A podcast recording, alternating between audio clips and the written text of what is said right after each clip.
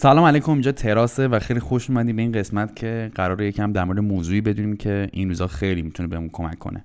کمک کنه که حرف داشته باشیم برای زدن کمک کنه که دیدگاه داشته باشیم نسبت به اتفاقات و با توجه به اتفاقات اخیر کشور ما اهمیت دونستن تاریخ رو دونستیم و موضوع امروزمون شاید چیزی که قبلا بهش اصلا جذب نشده باشیم. ولی می‌خوایم بهش حرف بزنیم و ببینیم که انسان شناسی و جامعه شناسی چقدر اهمیت داره دونستنش که بدونیم و در موردش اطلاعات داشته باشیم.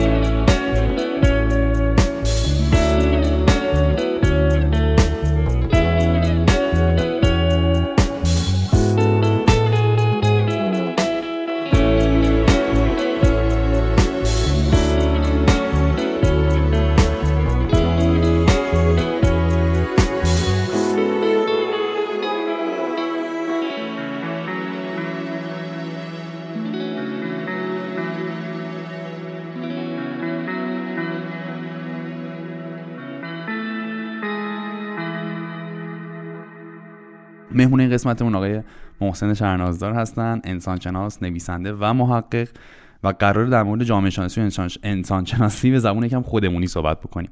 اسم جامعه شناسی یکم ذهن رو می‌بره به این سمت که کلمات قلمبه سلمبه و بحثای سنگین و اینا قرار بشنویم ولی ما خواستیم که تو این اپیزود تراس یکم خودمونی تر راجع به صحبت بکنیم که مطالب قابل فهمتر باشه و به درون بخوره. آقا محسن خیلی خوش اومدید. قربانتون خیلی ممنون از دعوتتون و سلام می‌کنم به مخاطبان عزیز. فکر کنم اول باید یه تمایزی بین این دوتا موضوع در این حال که پیوسته اما جدا از هم صحبت کنیم. یعنی فرق جامعه شناسی و انسان شناسی اینا رو مترادف نباید به کار برد. گرچه هر دو زیر مجموعه هیمن ساینس هن یعنی علوم انسانی اما دو گرایش متفاوتی است که رویکردهای متفاوتی برای مطالعه جامعه انسانی داره. جامعه شناسی عموما کلان نگر هست. یعنی با مسئله اجتماعی موضوع رو دنبال می‌کنه و راه حل ارائه میده. نسبت به کل جامعه نسبت به کل جامعه. در واقع حالا جوامع مختلف و سوژه هایی که در این جوامع به عنوان مسئله مطرح میشن. انسان شناسی با میدان محدودش شناخته میشه. یعنی میاد متمرکز میشه در میدان یک محدوده جغرافیایی مشخص یک سوژه و موضوع دقیق معینی رو مد نظر قرار میده با مشاهده و ابزارهای متعددی که داره. اون میدان رو واکاوی می‌کنه و داده های ارزشمندی از اون میدان به دست میاره. خب من می‌خوام سادهش کنم میشه جامعه شناسی به طور مثال بخوام بگم. و میشه مثلا شناخت ایران و انسان شناسی میشه شناخت تهران. یا همچین چیزیه؟ شاید بشه اینجوری گفت اما می‌تونم مثلا بگم که موضوع آموزش و پرورش در ایران مثلا می‌تونه یک مسئله جامعه شناسی باشه اما توجه به گروه سنی دوازده تا 15 سال بچه های مثلا پسر مثلا مدارس منطقه یک تهران یک موضوع انسان شناختی خب من داشتم سرچ می‌کردم راجع به تعریف مردم شناسی مردم شناسی هم با انسان شناسی فرق داره؟ نه فرقی نداره. انسان در واقع کلمه عربیه و مردم فارسی. مردم شناسی بس درست تره. مردم شناسی هم میشه گفت ما انسان شناسی رو روش تاکید داریم برای اینکه با نسل قدیم انسانشناسانی که به حوزه های قومی فقط میپرداختن متمایز شیم. درست. و داریم میگیم انسانشناسی چون به تمام موضوعات مرتبط با انسان مربوطه و واژه مردم هم امروز حالت در واقع مفرد نداره. یعنی مثلا می‌دونیم مردم مفرد مردمانه. به این مردمان مردم نیکخوست در واقع. اما ما وقتی میگیم مردم در مورد گروه انسانی یه تدایی ذهنی داریم. برای که این در واقع تدایی ها هم اتفاق نیفته ما رو بحث انسان شناسی درست مرکز هستیم من داشتم سرچ می‌کردم راجع به همین انسان شناسی یه واژه تعریف در واقع ویکیپدیاش بود که نوشته بود هدف مردم شناسی یا انسان شناسی مشاهده جوامع برای شناخت واقعه های اجتماعی است. و من فکر می‌کنم روزهای اخیر و ماهای اخیر پر از واقعه های اجتماعی بوده و ما هر روز تو ایران داریم یک واقعه اجتماعی رو زیست می‌کنیم. برای همینم مثلا این اپیزود رو من انتخاب کردم که راجبش صحبت بکنیم. واسه همین اصلا تعریف مردم شناسی می‌خوام از زبان شما که حالا تخصصتونه بدونم که این تعریف چیه و اصلا ما چرا باید بدونیمش؟ ببین انسان شناسی در این حال یک گرایش تخصصی است. لزوما دانش عمومی نسبت بهش ممکنه کارآمد برای افراد باشه. اما لزوما موضوعی نیست که راهگشا باشه برای بحثای کلان در واقع مسائل اجتماعی. انسانشناسی توجهش به مسئله انسان با تنوع بسیار وسیعی که حوزه های متعدد وابسته به انسان داره ما رو متوجه رویکردهایی می‌کنه که لزوما رویکردهای روزمره نیست اما در زندگی روزمره ما موثره مثل چی؟ مثلا فرض کن انسانشناسی پزشکی مثلا انسانشناسی و کردارشناسی جانوری همین بحثی که داشتیم. مثلا انسان شناسی و دین انسان شناسی و محیط زیست. اینکه انسان در مرکز مباحث مرتبط با انسان شناسیه و اینکه هر موضوعی در ارتباط با مسئله انسان می‌تونه رویکرد انسان شناختی پیدا بکنه مسئله کلان انسان شناسیه یعنی انسان شناسی من می‌خوام سادش بکنم. توی هر موضوع توی هر بحثی یه دیدگاهی می‌تونه داشته باشه. دقیقا این دیدگاه عموما از طریق شناخت مسائل اجتماعی و شناخت جوامع اجتماعی شناخت روابط بین در واقع گروه های زیل در واقع سیستم اجتماعی می‌تونه که ما رو در واقع نسبت به جوامع حالا این جوامع بزرگ جوامع کوچیک طبیعتا آگاهتر بکنه و این آگاهی در زمین متعدد می‌تونه راهگشا باشه. فرض کن مثلا در سیاست های کلان توسعه. اگر تو ندونی که طبعات بردن مثلا برق به یک روستا چیه و این سوال انسان شناختیه توسعه میگه برق رو باید برسونی به روستا برق نداره. انسان شناسی میگه لزوما اینطور نیست ممکنه هزار تا تبعات منفی بر اون جامعه داشته باشه.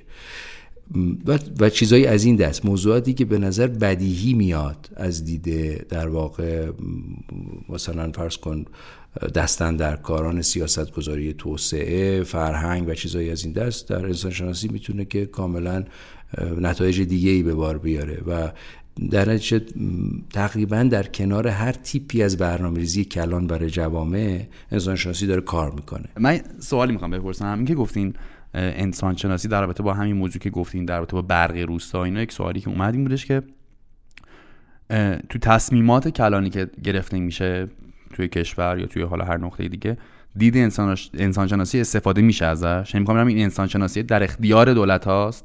اساسا انسانشناسی یک گرایش استعماری بوده. برای شناخت جوامعی که نسبت به شناخت وجود نداشته به کار می‌رفته. برای کنترل یعنی و برای سلطه. و پایه اصلی در واقع مطالعات انسان شناختی هم در اروپای مرکزی زیل کشورهایی است که توسعه استعماری داشتن. حالا منشأش یه مقداری برمیگرده مسئله داروین هم در این حال. اگر بخوام خیلی خلاصه بگم ایده داروین نسبت به مسئله تکوین که این که یه مسیر در واقع تکاملی انسان طی کرده به این شکل در اومده در حوزه فرهنگ هم مطرح شد. یعنی اینکه اگر ما مثلا جز پریمات ها هستیم و یکی از گونه های پریماتی که به این شکل در آمدیم احتمالا دستاوردهای فرهنگیمون هم همین مسیر خطی رو طی کرده. در نتیجه جوامع بدوی جوامع ابتدایی با این ایده که در واقع در حال حاضر حضور داشتن در اون دوره ای که مشخصا در قرن 18 و 19 اروپای مرکزی و سرمایه های بعد از انقلاب صنعتی و در واقع کشورگشایی ها و اینا داریم صحبت می‌کنیم. این جوامع رو باید به عنوان ما قبل تاریخ این گذرگاه فرنگی خودمون بهش نگاه کنیم. و در این حال برای اینکه روش مسلط شیم و روی این جوامع بتونیم سلطه پیدا بکنیم باید بشناسیمشون. زبانشون رو بشناسیم روابط فرهنگیشون رو بشناسیم نظام خویشاوندیشون رو بشناسیم. مکانیزم مبادله و عرضه کالا و در واقع اقتصاد اون جامعه رو بشناسیم. همه اینا پرسش های انسان شناسی شد و انسان شناسان اولیه در خدمت استعمار بودند و مسئله اصلی شناخت دیگری بود. این ایده که خودی وجود داره به عنوان اون در واقع ذات مرکزی اروپای متمدن اون دوره و دیگری در واقع یک جامعه پسیو عقب افتاده ابتداییه از ایده داروین می آمد که بهش می‌گفتن داروینیزم فرهنگی. بعدا خود انسانشناسی همینا رو باطل کرد. گفت اصلا جوامع در واقع میدانهای فرهنگی متنوع هستند و لزوما جوامع ناشناخته یا بیگانه با غرب در عقب تاریخی اون نیستن به خصوص وقتی با شرق مواجه شدن. شرق اصلا یه جهان بیکرانی بود که اینها رو شگفت زده کرد و اصلا اورینتالیزم و شرق شناسی از دل این موضوع در آمد یعنی یه دفعه گرایش سومی به وجود آمد. یعنی فرض کن جامعه شناسی رفت متمرکز شد برای شناخت جوامع اروپای مرکزی انسان شناسی به فرهنگ های دور شروع کرد توجه نشون دادن و شرق شناسی گرایش جدیدی بود که نمی‌تونست با ایده های گسترده بود آره در واقع تنوع خیلی مفصلی داشت. اما امروزه گرایش انسان شناسی دیگه اون روی کردهای دیگری رو به اون مفهومی که بریم فرهنگ های دور رو بررسی کنیم با این ایده شناخته نمیشه. گرچه متاسفانه تو فضای آکادمیکی ما هنوز این گرایش های کلاسیک انسان شناسی هست. مثلا اینکه بریم در یه روستا تحقیق کنیم نسبت به مسئله مثلا کشت و زرع و معیشت و دامداری و اینها هنوز مهمترین سوالای انسان شناسی کلاسیک ماست. در صورتی که انسان شناسی معاصر به مسائل واقعی زندگی روزمره تو توجه می‌کنه به مسئله ارتباطات media نمی‌دونم اوقات فراغت. خب همینی که در واقع باعث boring شدن این رشته واسه خیلی هم میشه. چون این دیده کلاسیکه آره یکم شاید دوست داشتنی نباشه. ولی اینکه الان داریم میگین انسان شناسی از این دید که media چه جوریه و واکنش انسان ها در media و همه اینو خب خیلی جذابه و قابل بحث. اصلا فرض کن مثلا مسئله غذا. خب یعنی رابطه ما با غذا یک مسئله انسان شناختی می‌تونه باشه. حالا اینو به تجاری سازی صنعت غذا پیوند بده. انسان شناسی می‌تونه کامنت خودش رو بده نسبت به این موضوع.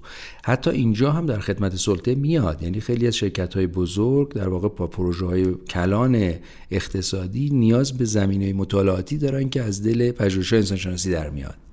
تو بازار تو باید بشناسی. فرض کن مثلا چین بودجه تحقیقاتی گروه انسانشناس رو میده که برن در پاکستان تحقیق کنن ببینن مثلا بازار فرهنگی اینا از نظر تنوع رنگ پارچه نمی‌دونم نیازهای و ملزوماتشون چیه؟ اینا رو انسانشناسا این کار می‌کنن. یعنی هنوز هم این تیپ از خدمات در اختیار در اختیار مسئله آره دولت ها یا شرکت های جمعیتی یا مسئله به طور کلی سلطه و بازار مصرفی که امروز وجود داره هست.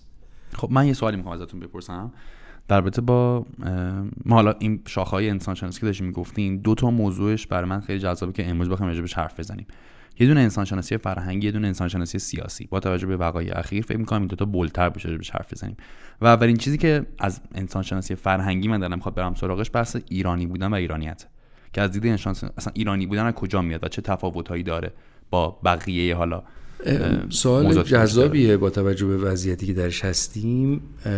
در این حال اینو تصحیح بکنم که انسان شناسی چهار تا گرایش اصلی داره. یه انسان شناسی فرهنگی داریم انسان شناسی باستان شناختی داریم یه انسان شناسی زیستی داریم و یک انسان شناسی فرهنگی. فرهنگی رو اول گفتم. باستان شناختی زبان شناختی در زیستی و فرهنگی, فرهنگی. اینها بحث انسانشناسی سیاسی یا موضوعاتی از این دست ذیل انسانشناسی فرهنگی خودش قرار می‌گیره. انسانشناسی زیستی مسئله تکوین نگاه توجه می‌کنه. اینکه بدن چجوری تکوین پیدا کرده. سیستم های شناختی رو بررسی می‌کنه بحث های cognitive science و اینا. اینکه ما پیرامونمون چجوری درک می‌کنیم دیگه چجوری می‌بینیم با چه طول موجی میشنویم با چه طول موجی می پس علوم انسانی یکم فراتر هم هست دیگه یکم اساسا interdiscipline است. اینه که میان رشته ایش می‌کنه. انسان شناسی دائم داره با علوم متعدد پیوند برقرار می‌کنه. این جامعه جامعه امروز جهان جامعه پیچیده است. سوالاتش هم به همون میزان پیچیده است. دیگه دیسیپلین های کلاسیک در توانش نیست که پاسخ بده به این پرسش های پیچیده. لازمه که گروه های متعدد تخصص های مختلف بیان کنار هم و یه پاسخ مشترک به موضوعات بدن. انسان شناسی در محور قرار می‌گیره و همینجا مثلا مادر علوم اجتماعیه. اون بحثی که در ما سوالی که مطرح شد و زیل انسانشناسی فرهنگی این بحث طبیعتا مطرح میشه. در طبیعتا به گذرگاه تاریخ باید توجه بکنه به ویژگی های اجتماعی و در واقع گذرگاه های پیچیده تاریخ کهن و معاصر ایران توجه بکنه و از طریق مقایسه و تطبیق موضوعات و محتوا و مطالب متنوعی که یا در متون تاریخی هست یا در در واقع مستندات پژوهش های میدانی هست و چیزایی از این دست بتونه به این پاسخ در به این سال پاسخی در خور بده. ایرانی بودن که صحبتش هست خب یک مفهوم فرهنگیه یه مفهوم نژادی نیست. چیزی به اسم نژاد ایرانی نداریم. این بحثی است که من مکرر در جای متعدد مطرح کردم. ممکنه که سوء تفاهم هم ایجاد کرده باشه. اما اگر زمینه بحث رو بشناسیم و در موردش صحبت کنیم این سوء تفاهم برطرف میشه. اینکه این جامعه ایرانی جامعه متکثره از نظر تنوع فرهنگی. یعنی چی متکثره؟ یعنی که از یه گوناگونی قابل توجه فرهنگای قومی متعدد درسته. شکل گرفته. یه اولا سرزمین خیلی بزرگیه. شما این طول و عرض جغرافی یک میلیون و هزار کیلومتر مربع رو وقتی پهنش کنی روی مثلا اروپای مرکزی تقریبا نصف اروپا رو ممکنه حالا نصف نه اما خیلی از کشورها رو در بر می‌گیره.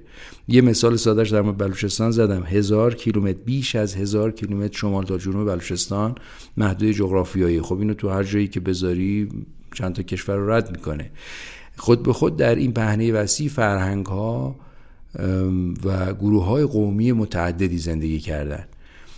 در یک رواداری تاریخی که ناشی از ویژگی های متعدد ژئوپلیتیک اقتصاد باد کار می‌کرده اینجا یک گذرگاه مهم بوده. در واقع شرق و به غرب متصل می‌کرده. راه های تجاری قدیمی از این منطقه عبور می‌کرده. این در این رواداری این فرهنگ های قومی کنار هم یک هویت یک پارچه ای رو که شده ایران در واقع. شکل میدن که میشه ایران. یک گروه قومی قالبی ما در صدر نداشتیم که بگیم در واقع این گروه کما که همین الان هم. در حاکمیت مرکزی ما کدوم گروه قومی غالبه؟ شما از همه گروه های قومی می‌بینید. لور و ترک و حالا ممکنه درصدهای کم و بیشی داشته باشند یک سیاست های کلانی ممکنه دخیل باشه در این زمینه. اما چیزی به اسم یک قوم ایرانی ما نداریم. یک مجموعی از اما ویژگی های فرهنگی هست که در گذرگاه طولانی تاریخ کنار هم سامان پیدا کرده که این ایرانی بودن رو شکل داده. یکی از مهمترین عناصرش زبانه زبان فارسی. زبان فارسی موتن نداره. وطن زبان فارسی کجاست؟ استان فارسه. خب یه شوخی خنده داره. ما از دربار عثمانی تا گورکانیان هند پهنه وسیع قلمرو زبان فارسی داشتیم. به زبان رسمی دیوانی که به عنوان زبان معیار کار می‌کرده در تمام گذرگاه تاریخش. تضادی هم با زبانها، گویشها و لحجه محلی و قومی نداشته. فرهنگ معیار اونجا بوده. مثلا همین مثال من در مورد فرش می‌زنم. مثلا فرش ایرانی تمایزش با بافته های محلی. مثلا توی تفاوتش مثلا همین که برای فرش ایرانی با یه معلفه های معینی با موتیف ها نقش نگاشته ها و در واقع عناصر معین بسری شناخته میشه. یک کسی ولو اینکه این در تبریز بافته شده باشه چه در کرمان چه خیلی اصلا میگن این فرش فلان آره چه در کاشون. حالا در کنار این ما دستبافته های محلی هم داریم. مثلا جاجیم مثلا محلی داریم گبه و گلیم محلی داریم. اونها مثل همون زبان ها و لحجه های محلی هن. زب... در واقع فرش ایرانی فرش ایرانی است که فرهنگ معیار به وجودش آورده. مثل موسیقی کلاسیک ایران موسیقی دستگاهی که بهش در واقع اطلاق میشه موتن نداره. موتن که میگین موتن یعنی وطن. در واقع جایی که از اونجا منشأ گرفته باشه. خب؟ پایتختی بوده. فرهنگ معیار خیلی پایتختی بوده. مثلا مکتب های هنری و فرهنگی ما هم به همین دلیل پایتختی هن. مثلا مکتب تبریز داریم مکتب اصفهان داریم مکتب شیراز داریم. چون اینو پایتخت بودن. مکتب هرات داریم. چون در دوره مثلا تیموری هرات پایتخت ایرانه. اما مثلا مکتب خیلی جاهای دیگه نداریم. برای اینکه در واقع این فرهنگ فرهنگ معیاری بوده که حاشیه قدرت شکل می گرفته ابزاری بوده برای اینکه بتونه اون الگوی همانندسازی رو. و ایرانیت زیل این فرهنگ معیار سامان پیدا می‌کنه. این مفهومی که امروزه به خصوص در مورد مسئله ملت ملت های ایرانی صحبت میشه که اصلا کاملا یه ترم سیاسیه. یا اثر ناگاهی است یا اثر در واقع خبس و به نظر من شیطنت. شیطنت واقعا. برای اینکه ملت یک الگوی ترم مشخص سیاسی است در برابر دولت. ملت دولت تعیین می‌کنه. در واقع جامعه مفهوم دیگری داره. ما یه سری جماعت داریم در واقع کامیونیتی رو در برابر سوسایتی قرار بده. جامعه در یک رشد تاریخی خودش از ماهیت در واقع جماعت به یک جامعه تبدیل میشه. و این جامعه ایرانی جامعه متکثره یعنی متنوع از نظر فرهنگیه و در کنار هم یک فرهنگ واحدی رو به وجود میاره که اسمش فرهنگ ایرانیه و ایرانی بودن با این مشخصات خب همین من این یه سوال یک صحبتی که شما کردین در با این ایرانی بودنه و ایرانیته چه تفاوت‌های درونی توی آدمای ایرانی حساب به بقیه مردم دنیا داره؟ ایرانیه که خارج از ایران هم ایرانی هن دیگه طبیعتا که اون چیزی که درونشونه علاوه علمی اصلا همچین چیزی وجود داره علاوه انسان شناسی که یه تفاوتی باشه با بقیه مردم. چون این تفاوته من خب فکر می‌کنم وجود داره. یعنی ایرانی ها یکم تفاوت دارن. 100 درصد. آره فهمم که اون علاوه انسان شناسی اون تفاوت چیه و چه جوریه؟ انسان شناسی وقتی پهنه فرهنگی وسیع جامعه ایرانی رو نگاه می‌کنه اول میره سراغ تفکیک حوزه های قومیش. یعنی میاد میگه آقا ایران مثلا همین الان 17 18 حوزه فرهنگی داره که با زبان آداب و رسوم ویژگی های در واقع فرهنگی تاریخی و مجموعی از در واقع سنن و آداب و کالچر به طور کلی غذا و اینجور چیزا هم متمایز میشن. سوال بزرگتر وقتی که یعنی از دل این رواداری تاریخی بخوایم به مسئله ایرانی بودن حالا بپردازیم دو تا بحث مطرح میشه. یه بحث سیاسیه که ما داریم در مورد دولت ملی صحبت می‌کنیم. دولت ملی در تمام دنیا یه مسئله جدید و تأسیسی است. از انقلاب فرانسه به بعد به وجود اومده. یعنی ناسیونالیزم یک مفهوم خیلی خیلی متأخری است. یعنی تاریخی نیست به اون مفهوم. و در عین حال الگوهای معین دولت ملت رو هم داره. یعنی که همون ترم سیاسی که ازش صحبت شد. یعنی یک ملتی وجود داره زیل پرچم سرود ملی الگوهای سیاسی یک ملت و در واقع دولتی که برآمده از اراده اون ملت. اما ایرانی بودن یک خواستگاه تاریخی فرهنگیه که با این بحث سیاسی نباید قاطی بشه که شده و داره بعد جور قاطی میشه می‌دونی؟ و یه دفعه بحثای در واقع مطالبات قومی مطرح میشه در برابر یک مفهومی که در واقع یا مثلا بحثای فدرالیزم که اصلا موضوعیتی در مورد این تنوع فرهنگی نداره چون همش نفی ایرانی بودنه به نوعی. چون ایرانی بودن حالا با خصلت های تاریخی خودش یه بخشش هم یه الگوهای فرهنگی معیاره اما حکمت ایرانی رو که از طریق زبان انتقال پیدا کرده اگه بخوایم در موردش صحبت کنیم معلف های مشخصی داره که به گمان من در صدرش مسئله رواداری است. اتفاقا این تنوع فرهنگی در هم تنیده نشون میده که این جامعه چه جامعه پویایی از نظر پذیرش تکسره پذیرش تنوع در ایده است افکاره. و اینها این رواداری خودانگیخته من عنوانی که براش به کار می‌برم در یک در واقع موقعیت کاربردی. یعنی هم نیازهایی که به هم داشتن. به حال اینجا یه هاب ترانزیتی بوده. اینو بله. در نظر داشت. تو نمی‌تونی که با همسایت که خیابونت ازش رد میشه هر روز سر جنگ و دعوا داشته باشی می‌تونه جلوی راه تو بگیره. خود به خود در گذر تاریخی اینطور به در واقع تیپی از رواداری وامی داره در این حال این سرزمین دیرپایی از نظر فرهنگی یعنی انشقاق بین فرهنگ رسمی فرهنگ معیار. من مفهوم سیاسیش رو از فرهنگ معیار اینجا تفکیک می‌کنم. انشقاقش رو باید به دوره در انشقاق یعنی جدا شدن. خب. من ببخشید می‌پرسم خیلی, خیلی ندونم واقعا. جدا شدن این بخشی که تحت عنوان فرهنگ معیار ازش یاد می‌کنیم. یعنی میگیم مثلا ایرانی بودن که با الگوهای فرهنگ معیار میشناسیمش و در موردش صحبت خواهیم کرد. با گروه ها و حوزه های قومی به دوره باستان ما برمیگرده. یعنی ما طبیعتا فرهنگ معیار رو از دوره باستان که حاکمیت مرکزی سامان پیدا می‌کنه. در یک قلمرو بسیار وسیع. مثلا ما می‌گفتیم شاهنشاه شاه شاهان. مثلا داریوش هخامنشی رو تصویرش رو داریم به عنوان شاه شاهان که شاهان سرزمین متعددی براش هدایای آوردن در پای این یعنی تخت. در واقع هر بخش شاهی داشت که اون شاهنشاه شاه شاهان شاه شاهان بود در واقع.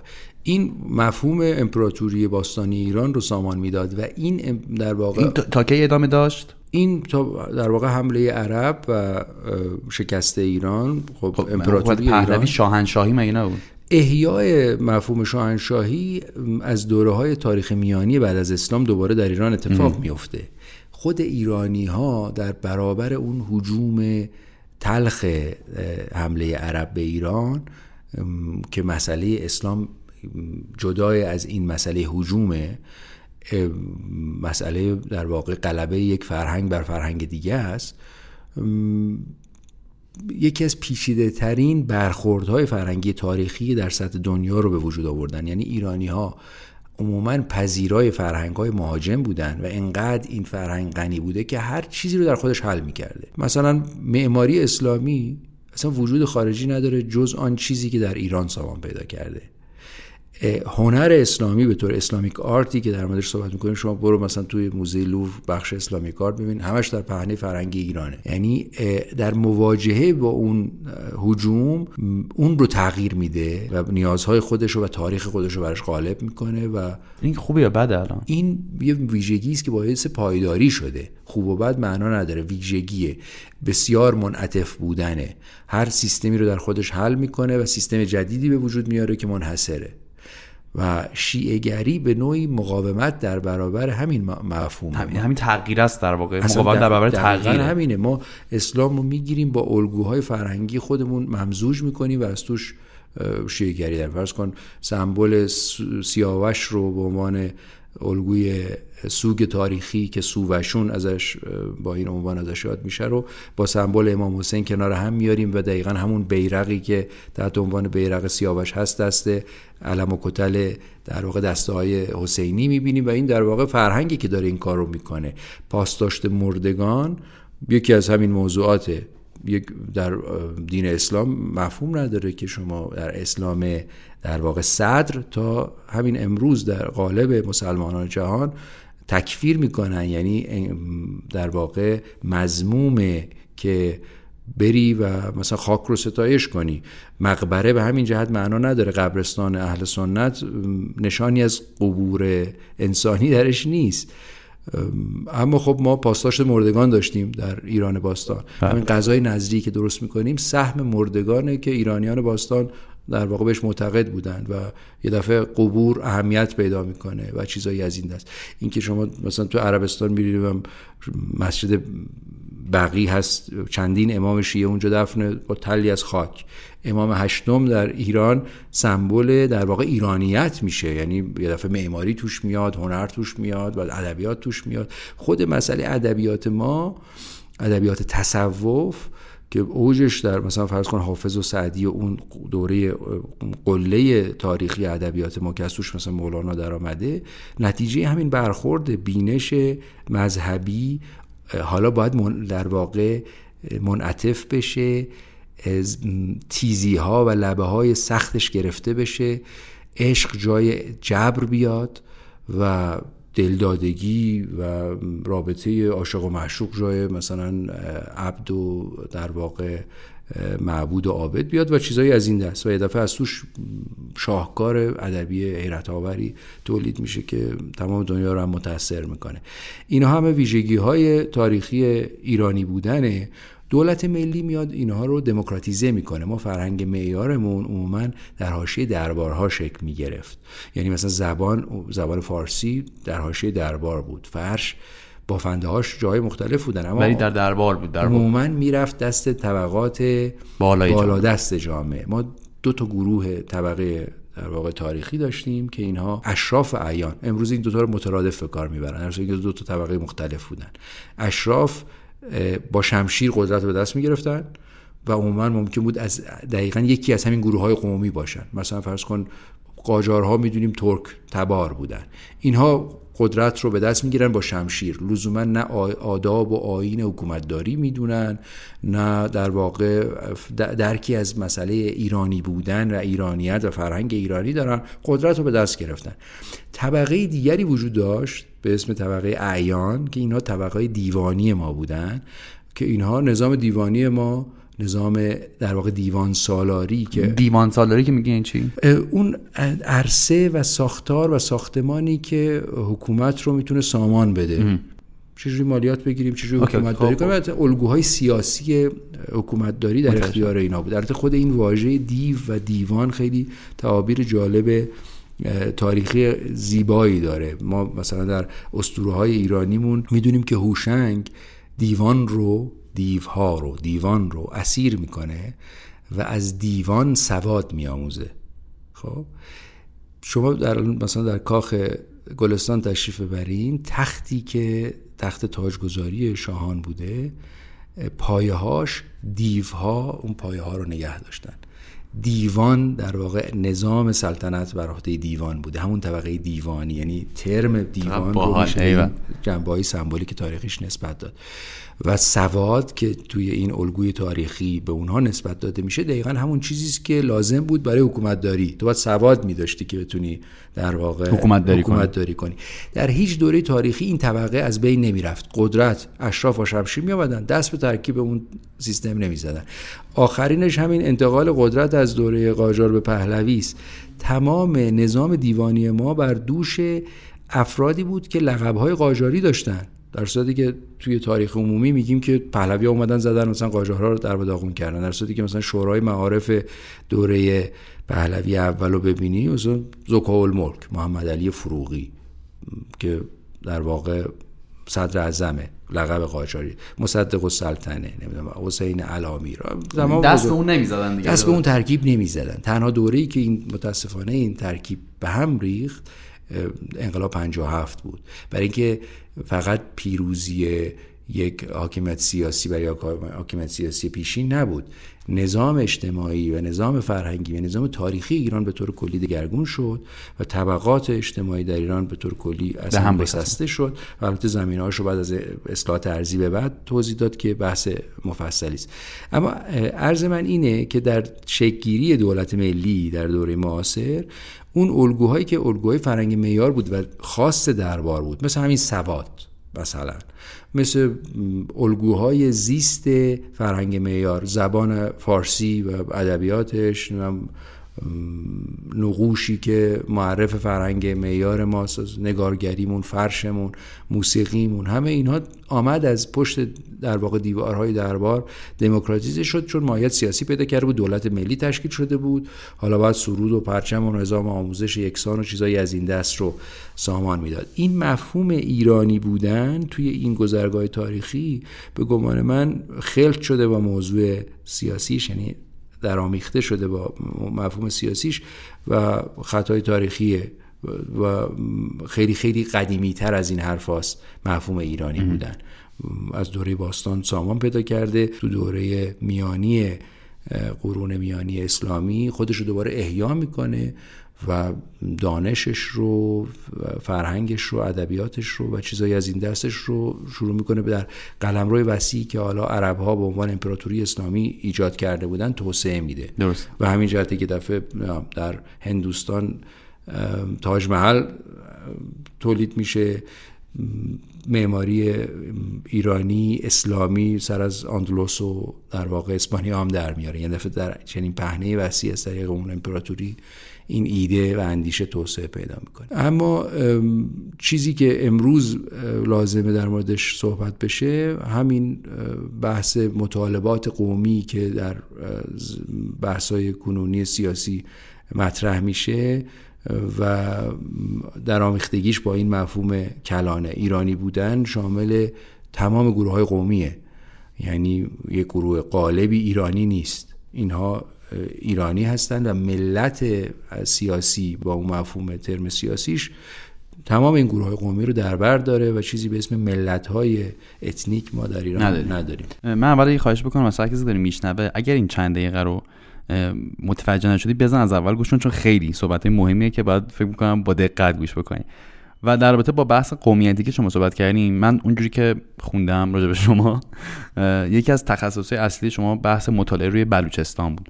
و این روزا هم از بلوچستان ما خبر خیلی زیاد می‌خونیم و میشنویم.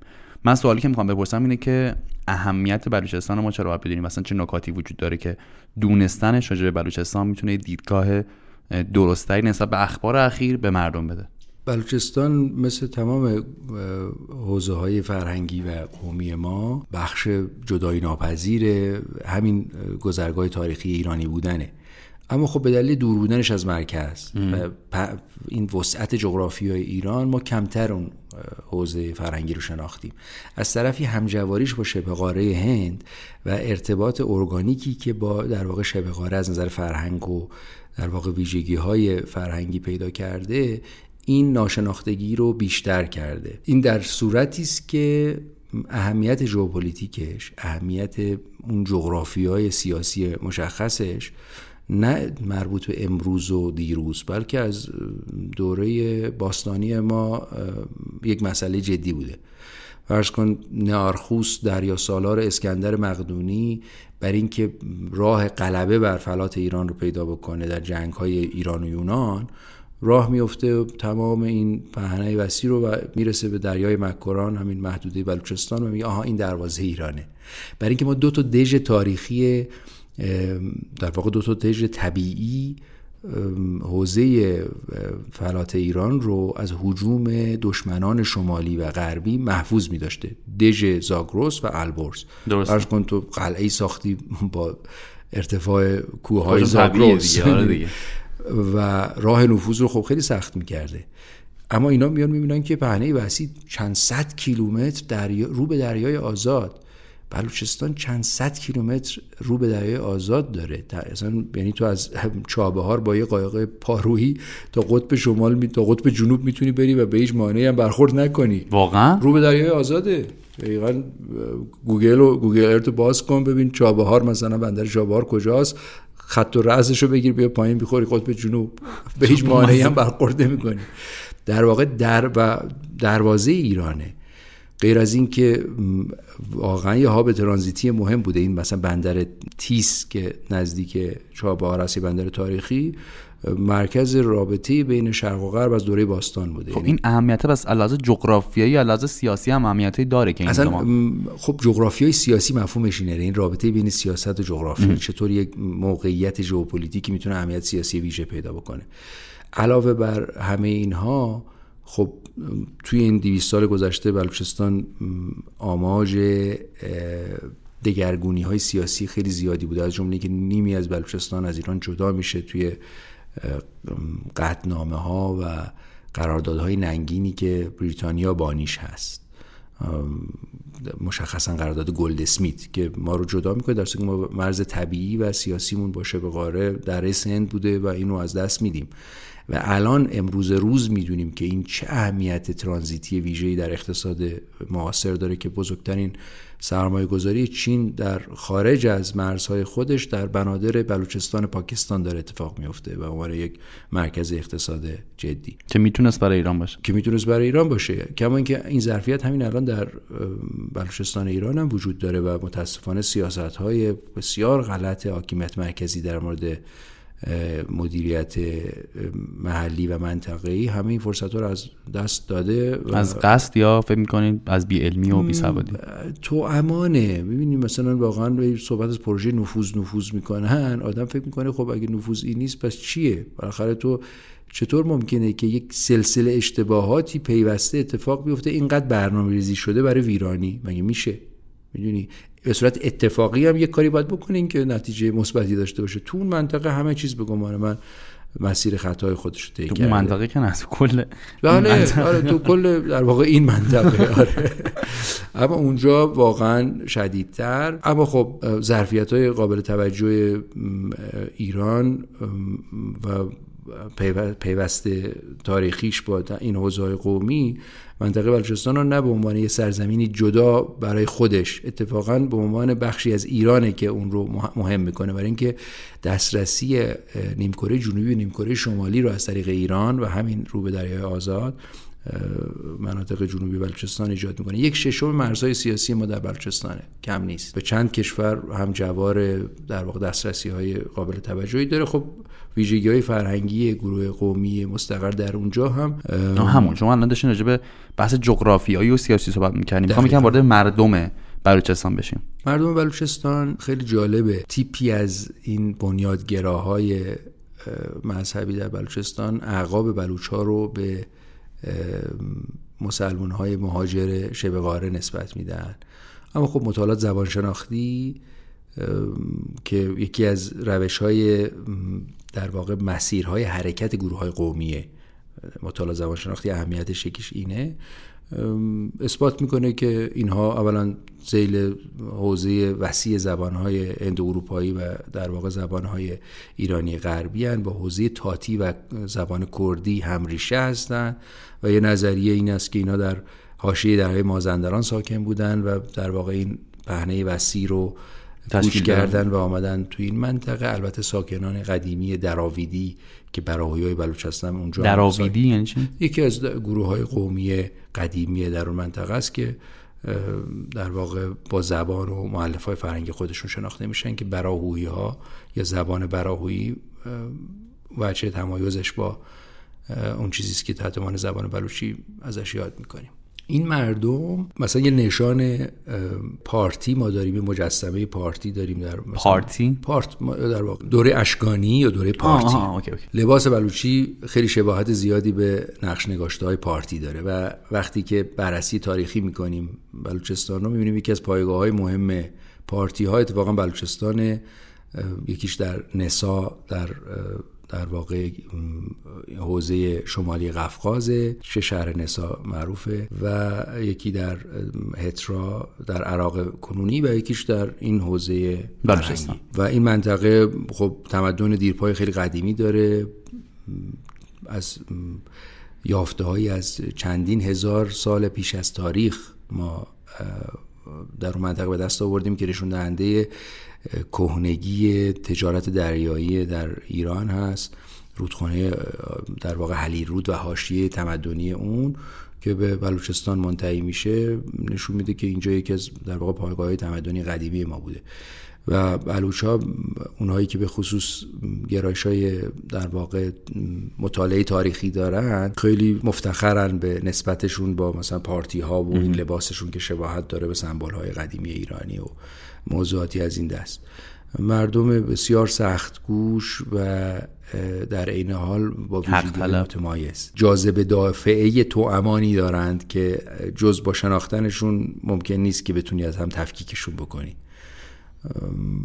همبستگی فرهنگی قابل توجه دارند. خب نظامشون نظام طایفه‌ایه و در این حال که از نظر وسعت جغرافیایی که در اختیار دارن کمترین میزان جمعیت رو به خودشون اختصاص دادن. یعنی از اون سرزمین هاست که می‌تونه مهاجر بپذیره و می‌تونست یکی از ثروتمندترین حوزه های جغرافیایی ما باشه برای اینکه نسبت بین جمعیت و جغرافیا خیلی کمه و اصلا پراکندگی جمعیت درش خیلی زیاده. توی وقایع اخیر هم نشون داد که سیستم فرهنگی ما در حاکمیت مرکزی و اساسا این نگاه مرکزگرا چقدر بیگانه شده با سیستم های فرهنگ قومی علر خصوصی مناطقی که از مرکز فاصله دارن.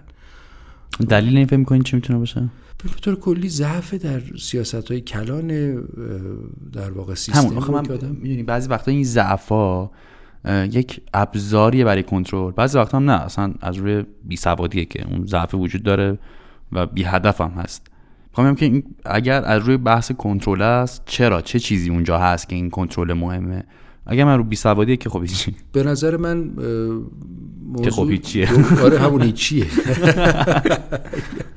برای اینکه میگم نمی‌تونه این میزان خطای پیوسته چون هیچ کدومش به نفع سیستم نیست. یعنی هیچ حاکمیت مرکزی با این تیپ از سیاست ها نمی‌تونه منافعی تو منطقه داشته باشه. در هیچ دوره تاریخی.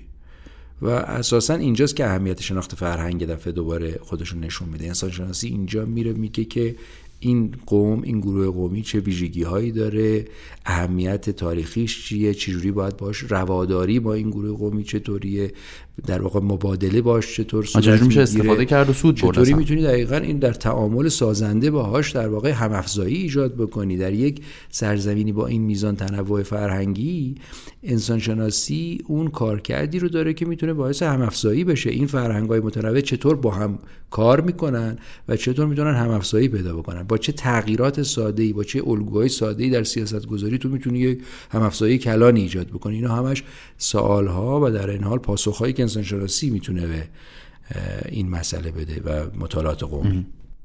من این سوالی دارم. اینکه هم اول این سوال مطرح کردم.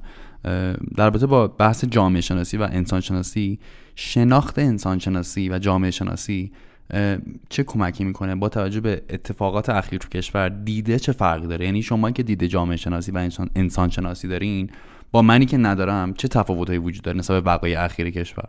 چرا ما باید یکم راجبش بدونیم این سری کلیات رو بدونیم یا بریم یکم مطالعه بکنیم که ببینیم تفاوتش هم دیده می‌خوام ببینم چه تغییری داره که تفاوت وجود داره. تفاوت عمده این نگاه بستگی البته به گرایش داره. من خودم مثلا وقای اخیر رو نه از بود سیاسیش که از بود فرهنگیش و از بود در واقع تغییرات بنیادین نظام قشبندی اجتماعی در ایران نگاه می‌کنم. به گمان من مسئله اتفاقا ایرانیت.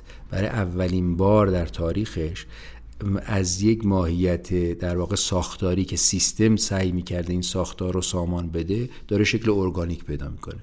یعنی در واقع قش متعدد بدون مفهوم قشبندی بدون تمایز اجتماعی با مفهوم واحد کرامت انسانی و در واقع مطالبات اجتماعی و فرهنگی و آزادی های اجتماعی و فرهنگی دارن خواسته واحدی رو در واقع بیان می‌کنن که فارغ از اینکه حاکمیت مرکزی چه واکنشی نسبت بهش نشون بده برای هر قدرت سیاسی اتفاقا دستاورده. برای اینکه برای اولین بار این در واقع ساختار بسیار متنوع فرهنگی یک پارچه شده. ایرانی بودن برای اولین بار مفهوم ارگانیک پیدا کرده. این فارغ از قشبندی اجتماعی داره معنا میده. ما تقریبا از دوره مشروطه تا در واقع حتی مثلا وقایعی که در سالهای گذشته اتفاق افتاده ما با مسئله قشبندی مواجه هستیم. یعنی یک گروه معینی در نظام قشبندی ایران مطالبات مشخصی داشتن اون زمانی که آدم ها میرن میگن رأی منکو طبقه بالای میانی یک مشخصی یک رأی در مطالبه معین سیاسی و مدنی داره. وقتی برای بنزین مردم میان بیرون طبقه پایین میانی با یک مجموعه در واقع استراب ها و ترس ها و نگرانی ها از وضعیت اقتصادی مطالبه مشخصی داره. انقلاب مشروطه خودش یک ماهیت قشر در واقع قشری داره از یک طبقه روشنفکر و بخش از جامعه مذهبی روحانیت متفکری که به یه رفرم سیاسی بر مبنای مختزیات زمان در واقع نیاز داره و این رو در قالب مطالبه گری انقلابی پیش می‌بره. این اولین باره که فارغ از قشبندی با مفهوم واحد کرامت انسانی تمام ایران یک چیز رو می‌خواد و برای من فارغ از چیزی که می‌خواد و فارغ از واکنشی که نسبت بهش وجود داره گویای یک پیکربندی جدید در مفهوم ایرانی بودنه. ایرانی بودن داره ارگانیک میشه و این دستاورد بزرگیه. برخلاف تمام تلاش هایی که چه با سوء نیت چه از سر جهل برای تفرقه در واقع فرهنگی در ایران تو سالهای گذشته اتفاق افتاده. گروه های در واقع سیاسی وابسته به قدرت های منطقه‌ای سعی در در واقع ایجاد مرزبندی های فرهنگی در ایران کردن. همه اینا نقش براب شد تو این بازی. گرچه باید خیلی هوشیار بود چون به همون میزان واکنش هم پیچیده تر خواهد شد. این دستاورد کمی نیست. در عین حال به گمان من اینا روی کرده انسان شناختی به موضوع بقای اخیری آره. که دارم عرض می‌کنم. مثلا روی کرده دیگه که من بهش دارم مسئله بدن هست. این بدنمندی جنبش برای من خیلی جالبه. نه چی؟ یکم بازش می‌کنی؟ ببین جامعه در این حال یک بدنه. ارگان جامعه که ما با عنوان حیولا ازش یاد می‌کنیم یعنی در واقع یک شکل بیشکلی که قدرت تاثیرگذاری داره از نیرو و اثرش رو می‌فهمی و لمس می‌کنی در این حال نمی‌تونی تشخیص بدی سر و دومش کجاست. خلاصه این حیولای جامعه خب واکنش هایی نسبت به وقای اخیر از خودش نشون داده که به نظر من میشه با مفهوم بدنمندی و بدن اینو مقایسه کرد. این اگر یعنی بدن رو به عنوان شکل نمادین این بحث در مرکز قرار بدیم پویایی بدن جوان رو در برابر سارخوردگی بدن حاکمیت ببین که می‌خواد این رو نفیش بکنه. در واقع اساسا البته نبرد تاریخی بین بدنها وجود داشته در ایران تاریخی و شکل سمبولیکش. مثلا ما فرهنگ پسرکشی به نوعی در این فرهنگ وجود داشته. رستم و سهراب رو ببین. در واقع رستم نماد نسل قبلی است که به هر حال پسرش رو که نماد پویایی نسل تازه است. این دقیقا برخلاف اسطوره یونانی است که معمولا پسرها پدرها رو میکشتن. اینجا پدرها پسرها رو میکشتن.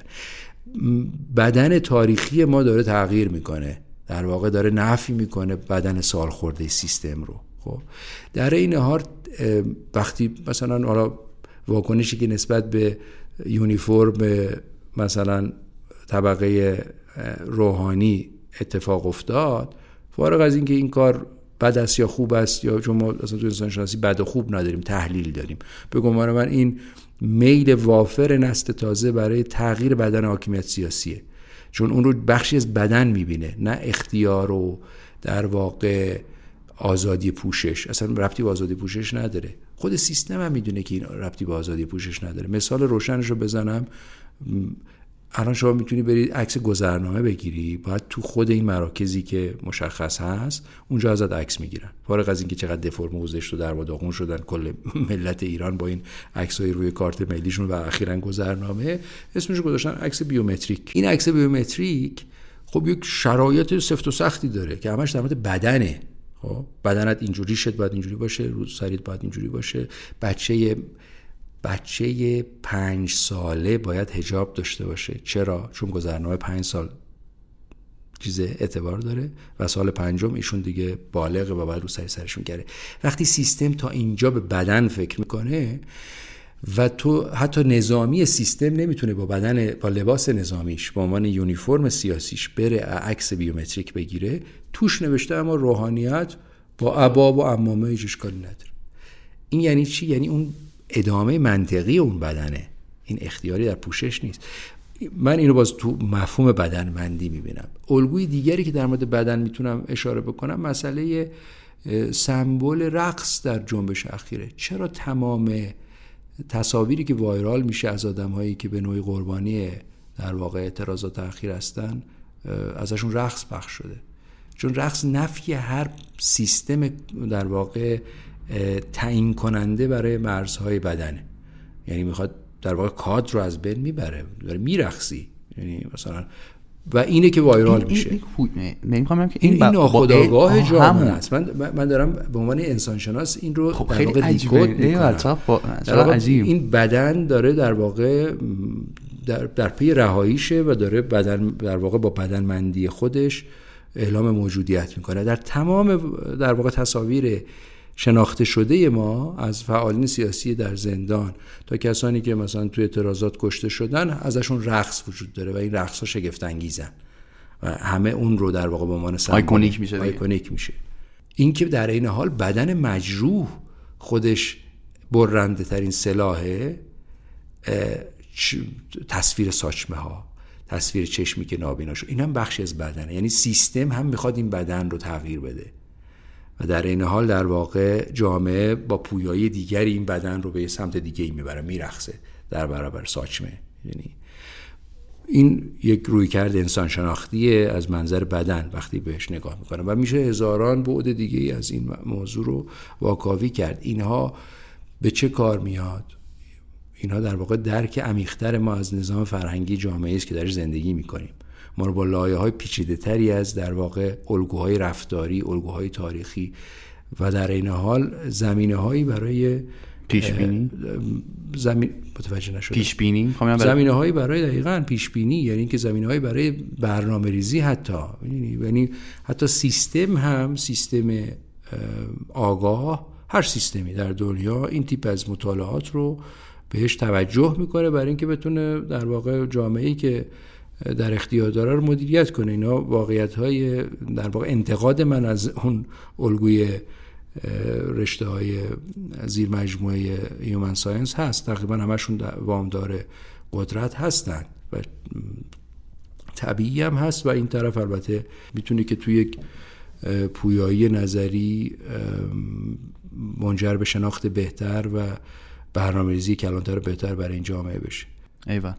خیلی خیلی خیلی جذاب شد. واسه من اصلا این بخش واقعا سوال خیلی سوال جالبی جوابش خیلی جالب تر یه سوالی می‌خوام بپرسم. در رابطه با همین باز اتفاقات اخیر. می‌خوام ببینم که چه واکنشایی تو این اتفاقات اخیر و ماهای اخیر از جامعه دیدین که به عنوان یک متخصص تو این زمینه. می‌خوام ببینم که نسبت بهش نقد داشتین. یعنی یک اتفاقی افتاده. جامعه یک واکنش نشون داده و شما به عنوان یک مردم شناس نسبت بهش نقد داشتین.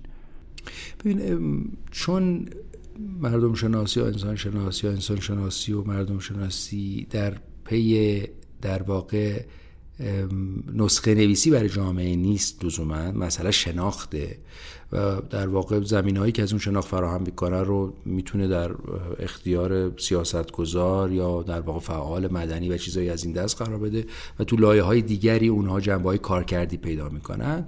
طبیعتا بحثی که من می‌کنم نفی یا تایید موضوعی نیست. اما به عنوان نه دیگه انسان شناس به عنوان ممکنه فعال مدنی به عنوان هر ایرانی دغدغه مندی نسبت به جامعه که درش زندگی می‌کنم خب طبیعتا تو این جریانات اخیر موضوعاتی بوده که ذهن منو مشغول کرده. یه بخشیش واقعا سهمخواهی قومیتی از در واقع یک جنبش اصیل فراگیره.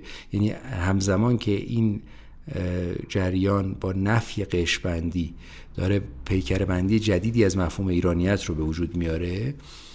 گروه های قومی سیاسی هستند که می‌خوان از این آب گلالود برای خودشون ماهی بگیرن و با طرح مسئله ملت های ایرانی که یک واقعا عنوان جعلی و ساختگی طبق همون صحبتی که کردیم چون در واقع مگر اینکه ایده مشخص تجزیه رو دنبال کرده باشن در واقع این فضای ذهنی و نظری در واقع جنبش و مطالبات سیاسی این جنبش رو دارن آلوده می‌کنن به گمان من و برخلاف در واقع خواسته های درونی این بدنه در واقع, بدن در واقع هدفمند هست.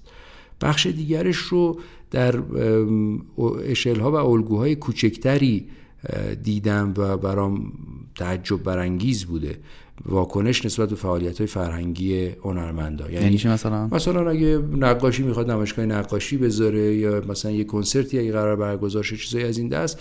به شدت بخشی از بدنه عموما البته فضاهای مجازی به این موضوعات و فعالیت ها حمله می‌کنند و یا ازشون مطالبات سیاسی رو در واقع خواهانند که لزوما با واقعیت فعالیت های فرهنگی همسویی نداره.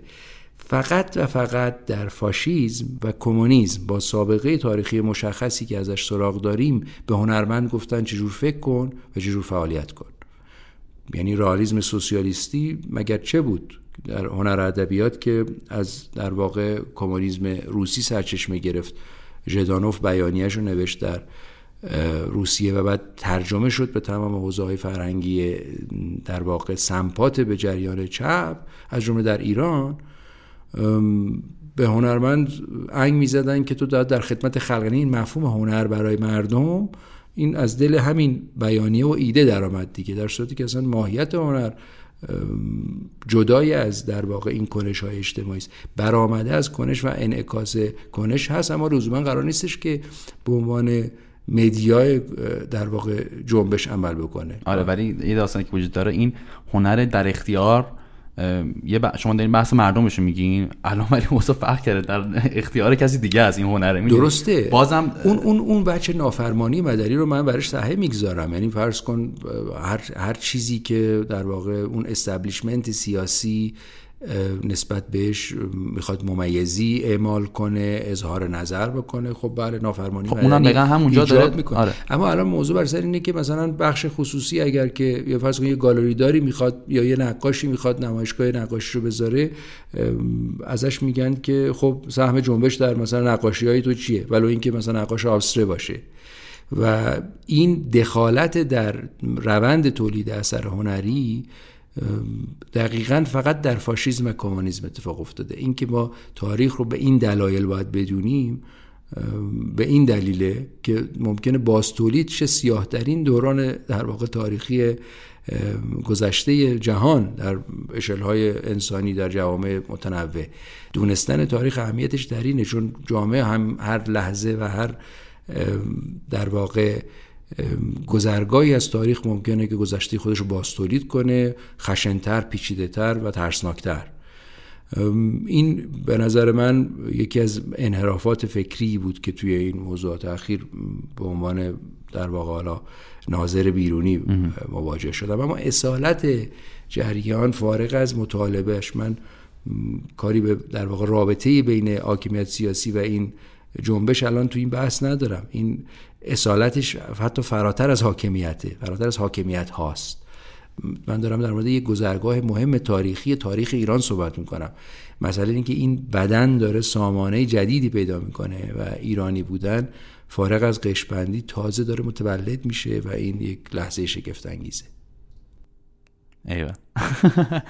آقا من خیلی استفاده کردم از حرف شما. خیلی زیاد. خیلی مرسی آقا مثلا وقت گذاشتین صحبت کردین. من خیلی استفاده کردم. مطمئنم هر کسی هم می‌بینه و میشنوه از حرف شما استفاده کرد. و دیدگاه جدیدی یا بازتری می‌تونه بهش داده بشه که بیشتر ببینه امیدوارتر بشه و حالش بهتر بشه. دمتون خیلی گرم. سپاسگزارم مرسی از شما.